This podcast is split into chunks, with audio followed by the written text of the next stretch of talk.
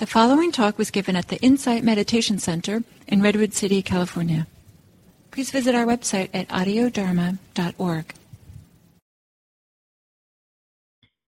So today, at day 2 of exploring the refrain of the Satipatthana, which in some way is, I don't want to say more important, as important, is very important. So just to remind us of the refrain, I will put up the diagram from yesterday again. This is from Bhikkhu Analio's book, page 17. The name of the book is Satipatthana, The Direct Path to Realization. And it's also, I put this up on Audio Dharma associated with this week's teachings, actually with yesterday's teaching, so you can look it up. So the refrain shows up, this important refrain shows up after every teaching, shows up 13 times. And just to say a little more about the significance and then focusing on the internal external that we've done today is so this refrain, as I mentioned yesterday, it both talks, it expands each teaching. It does 3 things after each teaching, say after breathing, after postures, after activities, anatomical parts, elements, etc.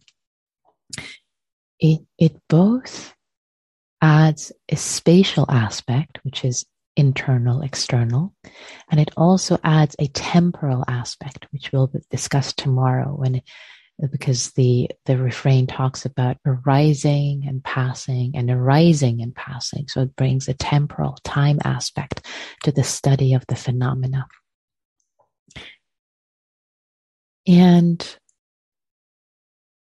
also, another thing that's significant about this, and I like to point out about the refrain, is that it is worded not with respect to the individual content. So after the section about, say, breathing, or actually, let me put up this again so you can get a sense of it. Here we go. Okay, so there are 6 sections for the body: breathing, postures, activities, etc. After the teaching, especially on breathing, the refrain goes back to the body, says the body. It talks about the body. After postures, it doesn't say postures. The wording refers to the body. So as I read, in this way, in regard to the body, one abides contemplating the body. It doesn't say, one abides so there's something about, the bigger picture, It invites us to contemplate the bigger picture. So the idea here is, and let me stop the share here. Some commentators say that what is significant here about this going back and forth is that in each teaching, we focus on the content, but coming out, the practitioner is invited to study, to be aware, to be mindful of the general characteristics of the experience. And when we become aware of the general characteristics, not the detailed, not the thing itself, but the fact that it's internal, external, it's everywhere, and it arises and passes. We shift from studying the content, to studying the general process. And when we study the general process, that's when insights about anicca, dukkha, and anatta, impermanence, unsatisfactoriness, and impersonality, not self, pop out. And that's something I was gently inviting you to explore this morning, if it perhaps maybe for a split second popped out for you. And if not, no worries. When the mind is ready, the heart is ready, it will be seen. The insight will reveal itself. So So I quote John Engler in this regard, who says, his opinion, not mine, but I think it's interesting to see it this way. The reason, he says, the reason Western meditators tend to progress more slowly than their Eastern counterparts is the tendency to become absorbed in the content of awareness rather than continuing to attend to its process, becoming preoccupied with individual thoughts, images, memories, sensations, etc., rather than keeping their attention focused on the essential characteristics of all psychophysical events, whatever the content. A tendency to confuse meditation with psychotherapy and to analyze mental content instead of simply observing it. And you know this. Many of you know this already. It's not so much about the content. It's the process. It's the arising and passing, and also this internal, external, which is often not taught or emphasized. So I want to focus now, after taking more time to set the frame, the importance of the refrain, left over from yesterday, what I wanted to say today. I want to now speak more about this first line, about this practice of internal, external, which again comes in after every teaching in the Satipatthana. Pretty wild, right? So the internal, external can be applied to every aspect, and in fact, in the commentaries, in the Visuddhimaga, in the Path of Purification commentary, especially, it is taught the internal, external, for every aspect of the Satipatthana. So it could be applied to the breath, to the postures internally. And just to say, internal here, of course, means our bodies. External in this case means other human beings or other beings.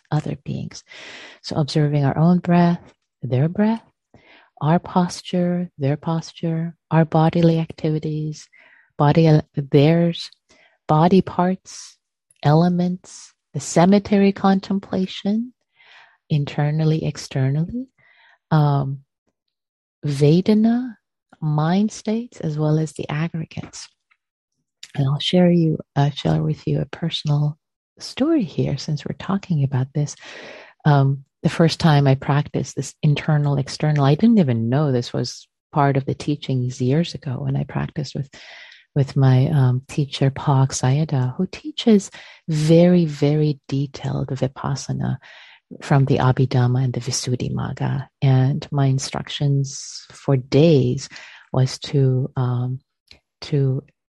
contemplate the body part, the 32 body parts internally. First you do it internally until it becomes really, really, really clear.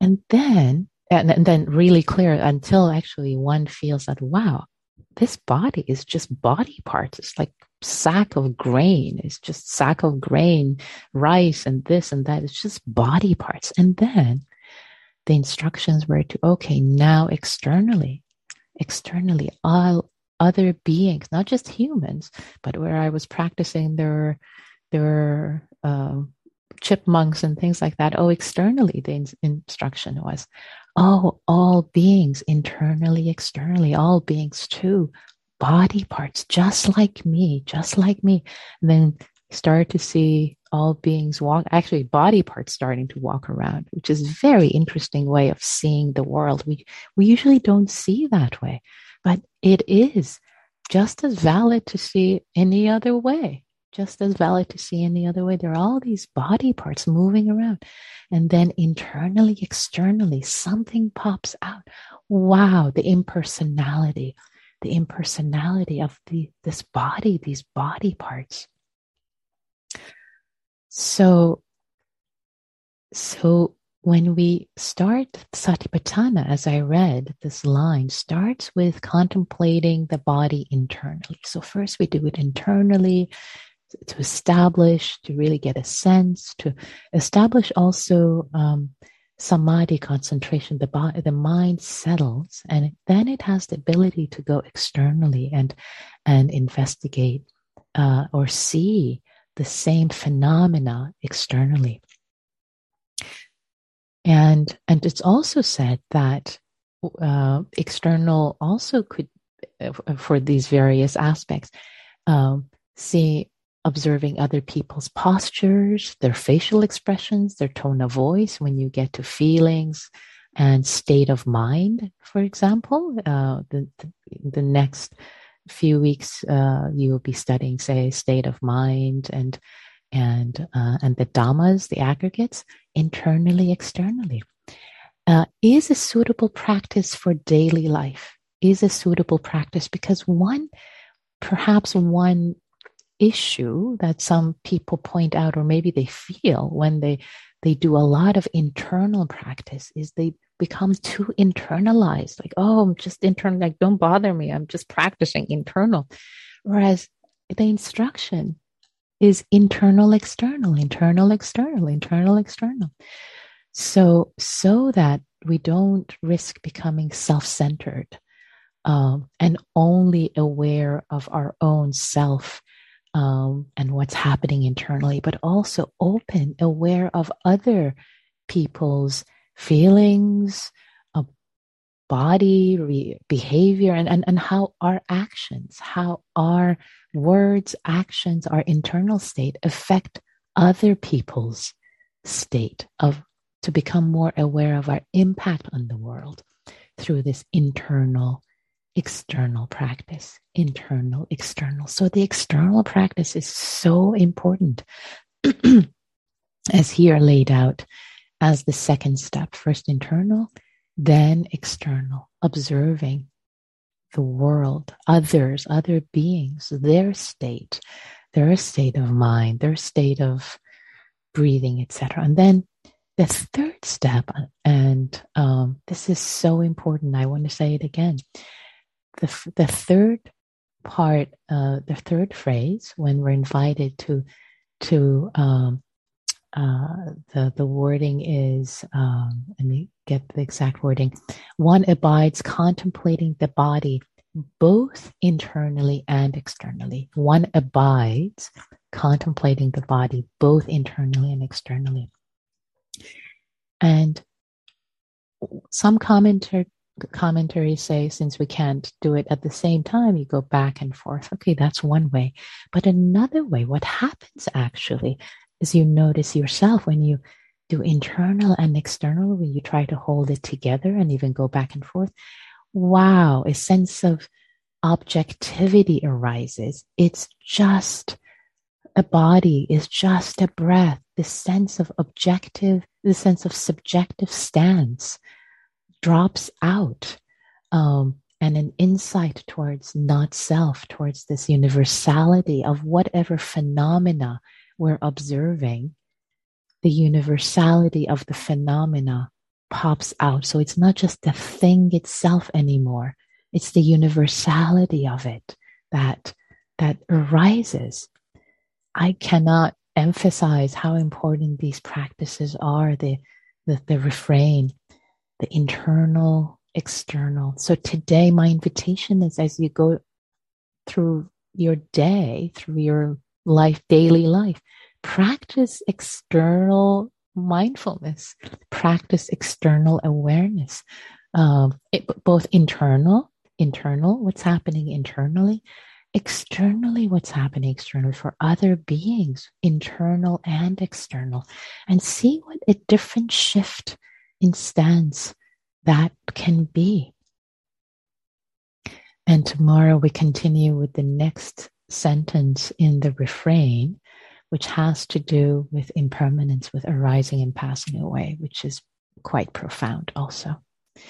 So thank you all. Thank you for your kind attention, for your dedication, for your practice. May you be well, and may you practice internally and externally. see you or feel you tomorrow. Be well.